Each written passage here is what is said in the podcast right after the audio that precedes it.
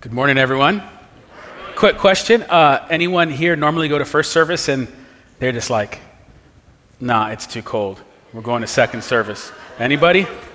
A few people, a few, not many.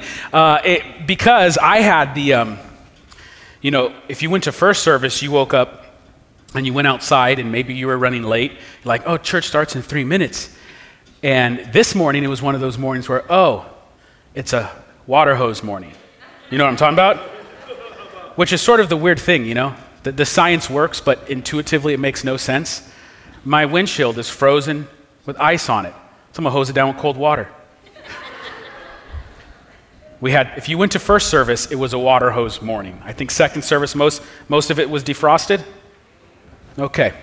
All right, so we're in a um, short Christmas series looking at the Psalms. We want to specifically look back to what they looked forward to. And in week one of this series, we looked at Psalm chapter 2 and how the nations conspire against God, and how his response to that is he sets up his anointed one, his Messiah, the Son, to sit on the throne of David. Week two, we looked at Psalm 22 and how the Son would suffer and die, but ultimately be vindicated. And in week three, what I want to do is not look at a specific psalm, but look at a theme that appears in the Psalms and look how that theme is developed and then how it runs into a particular biblical truth. And when it runs into that, there is massive tension. Like tension to such a degree that we're dealing with matters of life and death. So, on that note, let's dig in. Psalm 22, Psalm 27. One thing have I asked of the Lord that I will seek after, that I may dwell in the house of the Lord all the days of my life, to gaze upon the beauty of the Lord and to inquire in his temple. Now, quick reminder the Psalms are songs and they are rich, deep, profound Hebrew poetry. So the psalmist here is describing in poetic fashion his desire to see God.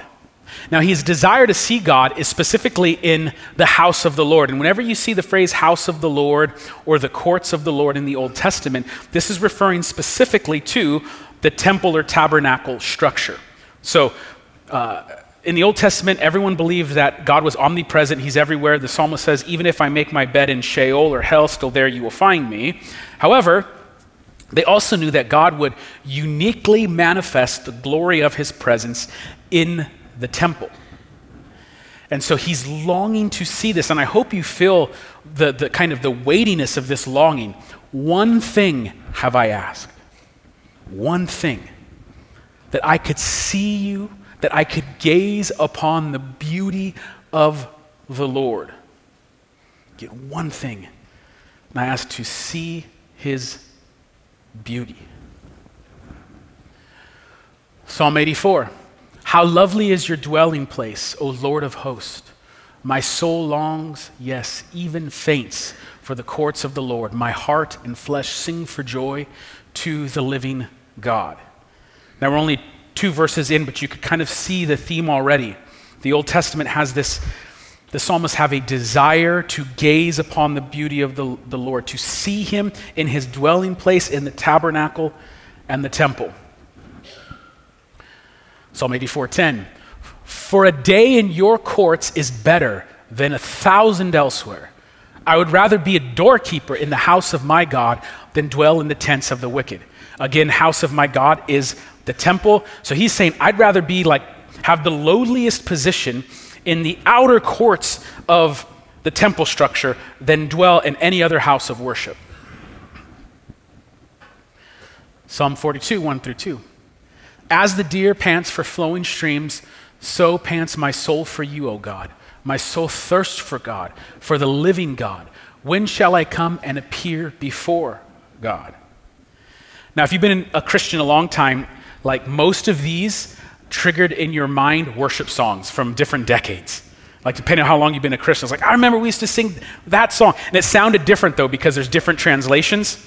But like this one, some of you might remember. So it says, uh, As a deer pants for flowing streams. Some of you might remember the song, As the deer panteth for the water, so my soul longeth after thee.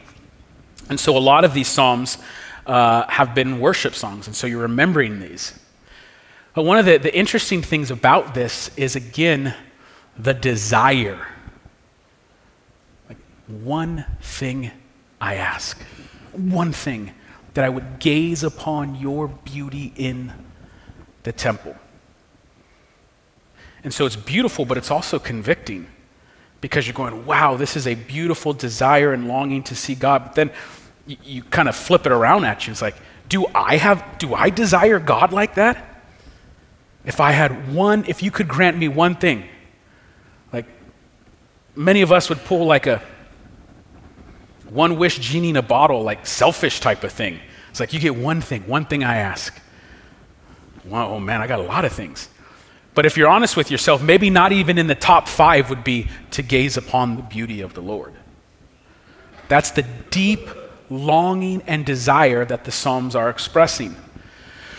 Here's Psalm 80, one of my favorite of the Psalms. It says, Restore us, O God. Let your face shine that we may be saved. O Lord God of hosts, how long will you be angry with your people's prayers? You have fed them with the bread of tears and given them tears to drink in full measure. You make us an object of contention for our neighbors, and our enemies laugh among themselves. Restore us, O God of hosts. Let your face shine that we may be saved. Now, focus on uh, the first two lines and the last two lines. Restore us, O God. Let your face shine that we may be saved. It's an interesting concept, right? Salvation comes when the Lord shines his face upon you. Now, in the middle is where we begin to see this tension. Because although they're saying, let your face shine and save us, they understand they need to be saved precisely because they have sinned, they have rebelled against God, and there's this judgment. And because of the sinful state, there is this sort of separation between holy, almighty God and their current state. And the solution to that, the solution to that gap, is that God would once again let his face shine and when he does that, salvation will come. Psalm 24, another section that deals with the tension, that builds this tension. Who shall ascend the hill of the Lord? Now, quick question what's the hill of the Lord? The hill of the Lord is Mount Zion, Jerusalem, and it's where the temple is. The temple is at the highest place, and again, the temple is where the presence of God dwells. Who shall ascend the hill of the Lord? Who shall stand in his holy place? Who can go up there and go into the tabernacle or the temple? Answer He who has a clean heart, he who has clean hands and a pure heart, who does not lift up his soul to what is false and does not swear deceitfully. And so you go, oh, who can go into the tabernacle? Who can go into the temple and encounter the presence of God? Who can gaze upon the beauty of the Lord in his dwelling place? Oh, simple. Someone who has clean hands and a pure heart. You know, you just got to be a decent person, good chap, you know, go right in. It's like, no, no, wait a second. Who's writing this psalm? Dave, David, is, David writes psalms that speak of this deep desire to go in and behold the beauty of God. But does David ever get to go into the Holy of Holies and behold the glory of the presence of God? It's like, man, no. Who, who does? Like, what happens if you go into that place? If you're familiar with the Old Testament scriptures, you're, if you're just a, you know, you're a normal person, yeah, I got clean hands and a pure heart. Go into the dwelling place of God. Do you know what happens? You die. You die. Now, this is difficult for modern people to understand, especially when we have a diminutive understanding of the presence and holiness of God. But if you go in your state and see like the unfiltered presence of God, you're dead. You say, well, how does that work? Well, um, a, good, a good parallel analogy is fire. You ever like around a campfire and you, it's like one of the only times in life you could have nothing to do, but you're actually quite content to just stare at a fire? It's like, just, it's mesmerizing. The beauty of it is captivating, right? The beauty of fire is captivating. It's very beautiful. Okay, go touch it. Go touch it. Go. Go for it. It's so beautiful. There's a purgative nature to fire. It's beautiful to behold, but it'll hurt you. God is like pure, radiant fire. You don't walk in the fire and come out okay. And so, feel this tension. We long to see the glory of God, to behold his beauty in his temple. I want to go into his dwelling place and see him. Problem if that happens, you die. Now, there's an interesting conversation between God and Moses dealing with this dynamic. Exodus 33 says this Moses says to God, Please show me your glory. And he said, I will make all my goodness pass before you, and will proclaim before you my name, the Lord. And I will be gracious to whom I will be gracious, and I will show mercy on whom I will show mercy. But, he said, you cannot see my face, for man shall not see me and live. And the Lord said, Behold, there is a place by me where you shall stand on the rock. And while my glory passes by, I will put you in a cleft of the rock, and I will cover you with my hand until I have passed by. Then I will take away my hand, and you shall see my back, but my face shall not be seen. If Moses sees God, what does God say? You'll die. Now, question Moses, good guy or bad guy? I mean, com- pre- compared to you, pretty good dude. You know, like, because you could say, oh, I, I got clean hand, you know, I'm a pure heart.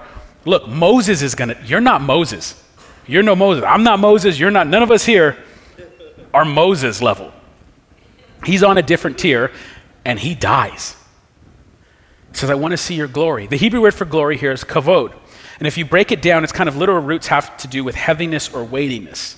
God's kavod, his glory, his presence, is heavy. It's heavy. And you say, well, what sense does that make? Um, at first, it's hard to understand, but it makes a lot of sense. Um, there are moments in life where you experience things that feel transcendent or sacred, and there's a weightiness to them. So let's say you're. Um, I've never done this, but people have explained it like this. You go to vacation in, uh, in Europe and you go into these cathedrals that were built several hundred years ago. And every like square inch is designed with purpose. And when you begin to talk, you realize that the entire room has been constructed to amplify voices so that sing- singing is magnified. And there's a level of awe in that room, there's a weightiness, it's heavy. Or when you see a masterful piece of art, you experience it and there's weight to it. That's kavod. Or maybe the best example deals with a firstborn child. For those of you who are parents, you'll, you're, you're going to remember this um, quite intuitively. So, this, this applies to any child that's born, but it really applies to the first child you have. When that baby is born and you first hold your child, in one sense, that's the lightest that baby's ever going to be. It's only getting bigger and heavier. The bills are only going to go up on feeding that child, okay? So, in one sense, this is the lightest it's ever going to be. But when you hold your first child for the first time, you've never held anything heavier than that. You've never held anything remotely as heavy as that seven pound baby. It's the weight of the world is in your hands. And some of you remember, it's like, I remember saying, don't move, Isaac. Don't hurt this baby's fragile. Don't move. Find a new way to breathe, Isaac. Don't move. Figure it out. Man up. Provide, take care of the child. It's the lightest it's ever been, but it's the heaviest thing you'll ever hold. There's kavod to that, there's weight. Moses says, Let me see your kavod, God. Let me see the glory of your presence. God's response, I can't, you'll die. Now, the other important thing to note is that Moses asked to see the face of God, and God says, I'll cover you with my hand. That's analogous language. That's metaphoric language. Moses is not asking to see the face of God in the human sense. It's not as if infinite almighty God, there's this face with two eyes and two ears and you know a smile and if you behold it then you die. To see some to to to talk with someone face to face means to experience that encounter in a personal intimate way. It's not a phone call, it's not Zoom. Face to face is personal, it's intimate. So, so Moses is saying, Let me experience you in a personal, intimate way. I want to see the presence. I want to see the glory. And likewise, God is not saying, you know, because I'm God, I have a really big hand and I can hide you under this really big hand. The hand is a hand of protection. Moses says, Let me see the kavod. And God says, I can't do that. You'll die. But I'm going to pass by you. And as my glory passes by you and you're hid behind a rock under the hand of my protection, I will allow you to see the fading, fleeting backside of my presence. That's kavod, that's heavy. You can't see me and live, so I'm going to let you experience the fading, fleeting backside of my presence. Now, in the Old Testament, this kavod, this presence of God, was said to dwell in the temple. Now, I've been using the word temple and tabernacle interchangeably so far to this point. What you need to know is that the tabernacle is the mobile version of the temple. When God's people are wandering, they don't have a permanent place to stay. After the Exodus event, there's this mobile tent, and the presence of God goes with his people as they move. Eventually, when Israel settles in the promised land, they build a permanent structure. So there's a tabernacle and a temple. The tem- temple is the permanent structure, the tabernacle is the mobile version. It's the mobile home version of the temple. But they function very similarly. in that tent, God has chosen to uniquely reveal his presence. Again, God is omnipresent, he's everywhere, but he's chosen to uniquely reveal his presence in that tent, in the tabernacle and the temple. Now, a quick layout of that tent. You can follow it from the right to the left. You enter from the right, and then you go into what we call the holy place. And there's items there um, that have purpose for the rituals that are performed. And that's a very holy place that only certain people can enter. But then, as you travel further into the temple, you come to the Holy of Holies, which has the Ark of the Covenant, which is a perfect cube. And that last portion is the place where God is said to dwell among his people. That's where his presence is. Now, if you were to walk into that holy place and then keep walking, you would run into a giant curtain, a veil. And it's there to make sure you know where you're going because it's not like they just have a line on the ground and if you cross it now you're in the Holy of Holies. It's if you go to the other side, you are in the Holy of Holies. And guess what? You die. No one can go into the Holy of Holies and live, they all die. Now, some of you who are well versed in the Old Testament, you might be saying, actually, Isaac, there's an exception where you can go into the Holy of Holies. Sort of. Sort of. We'll get to that in a moment. In Leviticus chapter 16, there's an outline for something called the Day of Atonement, Yom Kippur. It's the holiest day of the Jewish calendar. And on that day, the high priest is to do these certain rites and rituals and follow a certain procedure so that there might be atonement between the people and the land with God. And in it, the priest has to make certain sacrifices. He has to bathe in a certain manner. He has to wear certain clothes. So it's like you got to pay close attention to all the details so that the day of Yom Kippur is performed correctly. You do the Day of Atonement right. Now, in the setup to the Day of Atonement, Moses is told by God to warn the current high priest Aaron, and this is what he says Tell Aaron, your brother, not to come at any time into the holy place, into the veil, before the mercy seat that is on the ark, so that he may not die. For I will appear in the cloud over the mercy seat. So it's another developing theme. Go into the Holy of Holies and die. Which should sort of remind you of that has biblical resonance with other things, right? Like, don't eat of a certain tree, or you will surely die. So, Aaron, the high priest, can't even go into the Holy of Holies. If he does, you'll die. Now, this is the part where I just mentioned, where you're going, actually, no, there's this one time where he can go into the Holy of Holies. And you are mostly correct, sort of correct.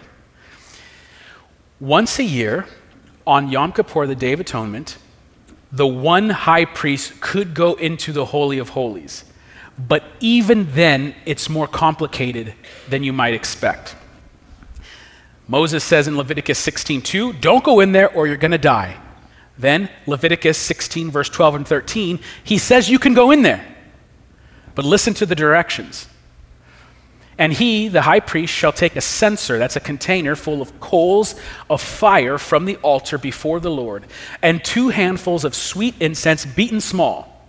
And he shall bring it inside the veil, and put the incense on the fire before the Lord, that the cloud of incense may cover the mercy seat that is over the testimony, so that he does not, our favorite theme, die. Do you follow this? One person, the high priest, on one day, the holiest day, gets to go into the Holy of Holies, but even then, he brings in a container filled with coals and there's incense burning to create smoke so that there is a veil of smoke between him and the kavod of God in order that he might not die. So, yes, he's gone in through the curtain, but then you better create this other curtain of smoke lest you die. Now, so you see how this original theme runs into this big biblical truth and the tension arises. There is a deep longing all throughout the scriptures, but it's really, really expressed in the Psalms that one would be able to behold the beauty of God, that you would be able to go into his house, into the courts of the Lord, and experience the presence of God. It's the cry of Moses Lord, let me see your face. It's the cry of the psalmist. Let me, if I have one thing, I will ask for one thing that I might behold your beauty. Lord, let your face shine and save us. It was a deep longing and incredible tension. Tension to the degree that it deals with life and death. Now, how do the biblical authors deal with this tension? What do they speak of? How do they resolve it? Now, if you're thinking ahead, you're going, okay, this is a Christmas series, so we're going to jump straight to the Nativity Mary, Joseph, baby Jesus. But you're mistaken. Um, we have to start way before there, like way before that. There's four gospel accounts in the Bible Matthew, Mark, Luke, and John. And the four gospel accounts are biographies of the life, death, and resurrection of Jesus. Now, if you're going to write a bi- biography about someone's life, where do you begin? You typically begin with their birth. And uh, the gospel accounts do that. Two of them begin with the birth of Jesus, one begins with the ministry of Jesus, but it's all kind of the same point. They begin with Jesus coming into the world.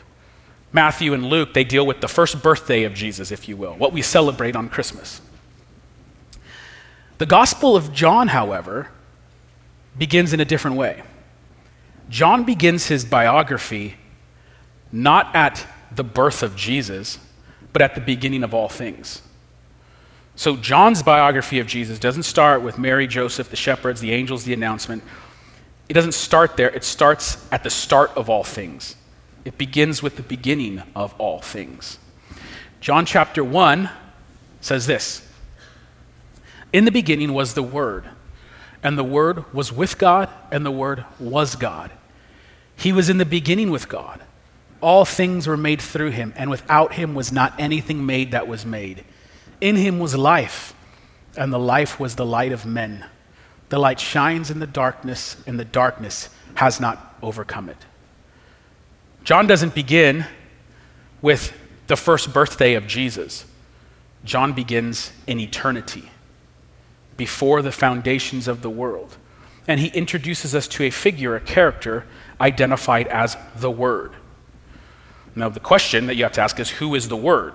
And the answer to that is If you're reading a biography about someone, who do you think this is going to be talking about at the beginning of the story? John is a bio- the Gospel of John is a biography of Jesus, and he begins his story speaking of Jesus. And he says that Jesus is this word. And what's fascinating is he said, This word, this Jesus, was in the beginning, and he was with God, and he was God. Which is, if you're honest with yourself, a, a confusing way to express an idea, right? Wait a second. Okay, I got it. The Word is Jesus, got it. And Jesus was before all things, and before the creation of the world, he was with God, but he is also God. And this is speaking to the mysterious doctrine of the Trinity that God is one, but this one God is Father, Son, and Spirit. And so John is making a bold claim. He is saying the Word, Jesus, he didn't just begin in the first century. In one sense, he had a birthday when he was born to Mary, but in another sense, he is one who has no birthdays. He has a beginning of days, but yet he is without days. He is eternal. He's in the beginning with God, and he is God. Goes on. And the Word, the one who is with God and who is God, became flesh and dwelt among us. And we have seen his glory glory as of the only Son from the Father, full of grace and truth. So, this word, this Jesus, this Son of God, has a glory. That's that kavod. In Greek here, it's doxa. It's the kavod. He has the weightiness. There's something even deeper going on here. It says that this word, who has glory, became flesh and dwelt among us. There's something hidden in the translation that isn't the translator's fault. They did the best they could. The word for dwelt here is the Greek word skenao, and it means literally like tented or tabernacled. So if you're going to read this in a literal fashion, it would say, and the word became flesh and tabernacled or tented among us. Now, you could say, well, why didn't they translate it like that? Because we don't have the verb tabernacling in English. And even if we did, no one would even know what that meant. The word is now tabernacling with us. Okay, what does that even mean? So the translators did their best at trying to, to capture the concept communicated by this Greek word skenao. However, that word skenao, tabernacle intended, intended, is specifically chosen by John because it has deep Old Testament resonance. He's drawing upon a specific image from the Old Testament and a powerful specific image. John is making a, a parallel case here. Jesus is now, the, Jesus the Word has become flesh and is tabernacling among us. And for the readers of the Old Testament, they would immediately go, well, God tabernacled with us in the Old Testament. But in the Old Testament, God tabernacled, He dwelt among His people in the tent. He was surrounded by the veil and curtains. So if you wanted to understand God's presence in the Old Testament, you'd say, inside the Holy of Holies, surrounded by curtain and veil, is the presence of God. John's claim is this In the same way that the kavod, the glory of God, was housed in a tent, now that very glory and presence is housed not in curtain and veil, but in human flesh. And the Word put on flesh, humanity. He became a human and He tabernacles with us. So now God's presence is not veiled in curtain it's wrapped in humanity. It's wrapped in our humanity. It's wrapped in human flesh, which is a very profound statement. Like, you have to stop there. The presence that was once housed in the tabernacle is now housed in human flesh. In other words, Jesus is a living, walking, breathing temple. And he is the very glory, the kavod of God. Like, that's a profound statement. And so now you can tie that into what's occurring on Christmas. So when Mary gives birth to baby Jesus, you have to understand what's taking place. when, when little baby Jesus comes out and she holds him for the first time, and she feels the kavod and that weight, she is not just merely looking at a child. When Mary looks down and holds her firstborn son, she beholds the very face of God. She beholds the glory of God Himself. The kavod wrapped in humanity, wrapped in human flesh. And when Joseph looks down at that child, whom he will have to provide for, he is looking at the one in whom all things have been provided for. The creator of all things in human flesh, in humanity. Psalm 83, the heart cry of the psalmist Restore us, O God, let your face shine that we may be saved. This is how God has chosen to let his face shine upon the world. In him was life, and he was the light of all humanity. Let your face shine so that we may be saved. On the announcement that the angel made, what does he say? You shall name the child. You shall name him Jesus. The Hebrew for that is Yeshua. Yeshua means Yahweh is salvation or Yahweh saves. And then the angel goes on and says, Why do you name him Yeshua? Because he will save his people from their sins. Restore us, O God. Let your face shine that we may be saved. In Jesus, Yeshua, you behold the face of God. You are seeing God shine upon his people and bridge the gap between his holy perfection and their sinful state. And so, Mary, man, you thought you were holding the weight of the world. She is holding the maker of all things, in whom salvation of the nations will come from. In that small baby, there is someone bigger than all of creation. This idea is captured in the last book of the Chronicles of Narnia series. So many people um, have read um, part of the Narnia series. Usually, what happens is you read The Lion, the Witch, and the Wardrobe, and then you stop. And there's like seven more. There's seven books total. Okay. Um, I won't spend too long on this, but make sure to read all the Chronicles of Narnia, and do it like every two to three years. Trust me. Trust me. Um, it's not just a children's book. The, the last time I read the last book, I, I wept. It, it was, I'm just crying. It's that good. Okay. So in that last book, there's an apocalyptic scene where like everyone appears as if they're going to die. The main characters go into a small stable like room where they think they will certainly die. But as they walk into this small stable like room, there's an opening and there's blue sky, and it's like there's a whole nother world inside the small stable. And in that moment, one of the characters from our world, Earth, who's now thinking she's going to die in Narnia, she enters this small stable. She says this In our world, too, a stable once had something inside that was bigger than our whole world. In that room with Mary and Joseph, there was one who was bigger than the room, the town, the city, the planet, all of creation. The infinite Almighty God was in that small room. But you could even take it a layer deeper than that.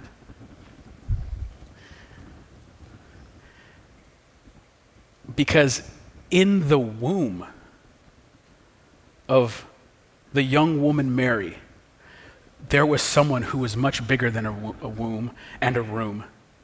There was one who was bigger than all things, the creator of heaven and earth. And he came as a f- small, frail, and fragile human in order that he, once again, might bridge the gap between holy, almighty God and our fallen humanity. The section in John ends this way For from his fullness we have all received grace upon grace. For the law was given through Moses, grace and truth came through Jesus Christ. And listen to this no one has ever seen God, the only God who is at the Father's side, he has made him known. That's kind of confusing, like John 1 1, but let's follow this. No one has ever seen God. People try to do that in the Old Testament, you die. However, the only God, who is the only God? This is the Word who was with God and who is also God. He has been at the Father's side, He has made him known.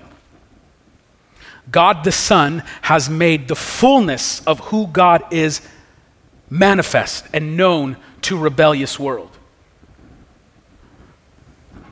Now, how are we to live in light of that incredible truth? The author of Hebrews tells us, he says this Therefore, brothers, since we have confidence to enter the holy places by the blood of Jesus, by the new and living way that he opened for us through the curtain, that is, through his flesh. And since we have a great high priest over the house of God, let us draw near with a true heart and full assurance, with our hearts sprinkled clean from an evil conscience and our bodies washed with pure water. Let us hold fast the confession of our hope without wavering, for he who promised is faithful. Now, you can just read this really quick and go, okay, cool, you know, we get to have confidence as we approach Jesus. Like, no, like, we got to slow down. You now have confidence. If you have put faith in Jesus, you now have confidence. Confidence to do what? To enter the holy place by the blood of Jesus. Who got to go in that place? One guy, the high priest, on one day, the most holy day of the year, to make atonement for all people. And even when he went in, you know what he better make sure he was doing? Burning some coals so that there's still a veil between him and the presence. But now, for those in Christ, you with confidence and boldness go into the holy places because the blood of Jesus. Verse 20, by the new and living way that he opened for us through the curtain. But not the curtain you're thinking of through the curtain, that is, through his flesh. At the crucifixion of Jesus in the temple, the curtain is torn. But the reason why the curtain is torn is because the body of Jesus was broken as the last and final ultimate sacrifice to reconcile sinful men and holy Almighty God. And because of that, for you in Christ, you can go with boldness. That's remarkable. One guy, once a year, hiding. Now approach him with confidence. Go into the presence of the living God. I quoted Rich Mullins last week, and here's another quote from a Christian musician. He wrote a song and he said, We didn't know what love was till he came, and he gave love a face and he gave love a name.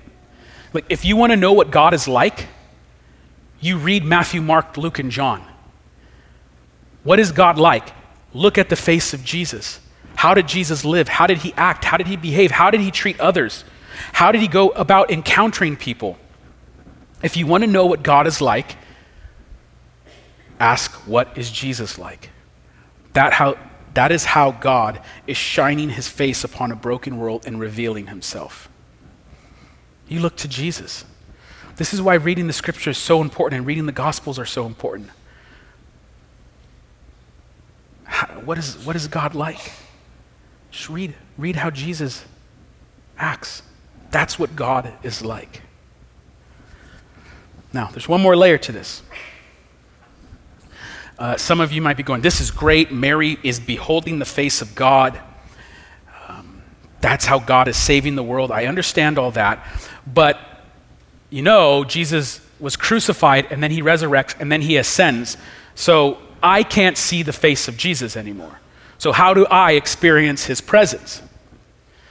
Well, this is how the story goes. The Father sent the Son, and in the Son we behold the face of God. And the Son is crucified, resurrected, but before he ascends back into heaven, he says, I will not leave you alone. I'm not going to leave you alone. And just as the Father sent the Son, so the Son sends his Spirit. And he says, in that, God, the Spirit, will never leave or forsake us. For those in Christ, you, If you are in Christ, you will never spend a day alone. Even if you don't feel it, even if your emotions tell you otherwise, if you are in Christ, you will never spend a day without God. He has put His Spirit inside of you. He is closer to you than the air in your lungs. So the first Christians said it like this Your body is now a temple of the Holy Spirit. Now, you could just read that and go, okay, his body's a temple of the Holy Spirit. But remember the story one guy, high priest, once a year, and even then, smoke. Christ has given us his spirit, and it's inside of you. Your body is a temple of the Holy Spirit. Now, in the scriptures, that's described in two ways in an individual level and a corporate level. So in Scripture, it talks about how you as an individual are a temple of the Holy Spirit, but it also says the, the, the church as a whole, the corporate gathering of believers, that's also a temple of the Holy Spirit. So both are true. Which means right now, in this place, there is the presence of God. Even if you don't feel it. Maybe you had a good day or a bad day, doesn't matter. He made promises and he's faithful. God's presence is with us and with you, and he will never leave you and he will never forsake you. Your body is a temple. That's heavy. That's kavod heavy. Do you feel the weight of that? Remember the one guy once a year? Now it's just in you. All of a sudden, it's sort of like, better sit up straight. You know what I mean? Now, why is this so important, especially in Christmas time, but any time? Um, the world, as you know, is a very broken place, filled with hurt, pain, and human suffering. There is loss, there is grief, there is evil, there is wickedness, there is corruption. And God has a method by which he brings his healing presence to people. In the Old Testament, you went to the temple. But now you all are temples of the Holy Spirit. You bring with you, wherever you go, the presence of Almighty God. If you are in Christ because of his death and resurrection, his blood shed on your behalf, you bring with you the presence of God. So you almost want to give yourself like a pep talk, like, why better start acting like it? You know what I mean? Because you could look at the world and, oh, this is so bad, there's so much stuff. Yeah, and there's a suffering person who's experienced immense loss. You go there and you bring the Spirit of God with you and you minister. And it's not just you. Because you know, you tell yourself, oh, I don't really know what I'm doing. I don't, it doesn't, it, in a sense that matters, but in another sense it doesn't matter. It's not up to you. It's you being faithful to do what God has called you to do, and then you let His Spirit work. You go into darkness, you go into human suffering, you go into grief and loss, and you go in there knowing I'm bringing with me the healing presence of God. So, God, please use me. Please use me. And as you look around at the world, maybe every morning you should wake up and say, Thank you, God. I am so grateful for all you've done for me. And two, please use me today. I know you go with me. I know I stumble along and fail and falter, but use me. I know you go with me. And so, what the world needs right now is for Christians to remember that God goes with them and to act like it and to believe that God is still healing the world. He's still healing the nations and He brings grace and forgiveness in His personal presence. Let's stand as we take communion.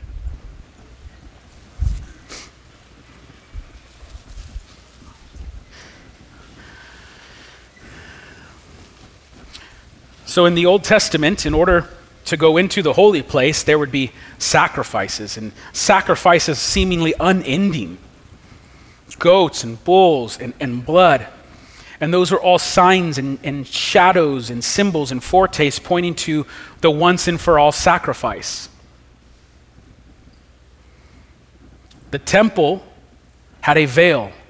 The veil in the temple was torn precisely because the body of the Son of God was broken. We now enter with confidence, not by our own works or by the works of our own hands, but by the works and hands of another. Christ's life, his death, his resurrection. We go with confidence because we remember on the night that Jesus was betrayed, he took bread and he said, This is my body, it's given to you. So let's take and remember.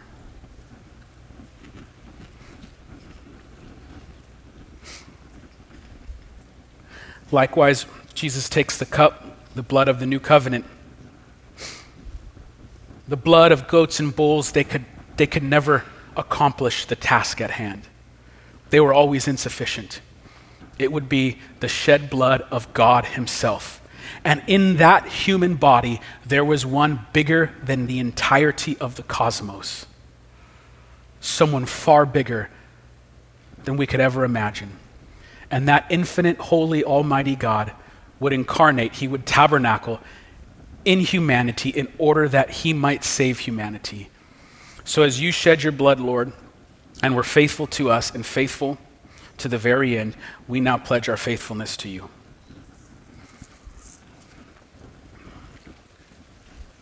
And Father, as we close in worship, we want to be a thankful people. We want to be a grateful people. But I also ask, too, that we would be a people who wake up saying, Use me, Lord. The world is broken and fallen. Use me. Not because I'm special or unique or gifted, but because you go with me. So now may we properly honor your Son, Jesus, Father, for he is worthy of all praise, glory, and honor. We thank you today. We offer up these prayers to you in the name of the Father, the Son, and the Holy Spirit.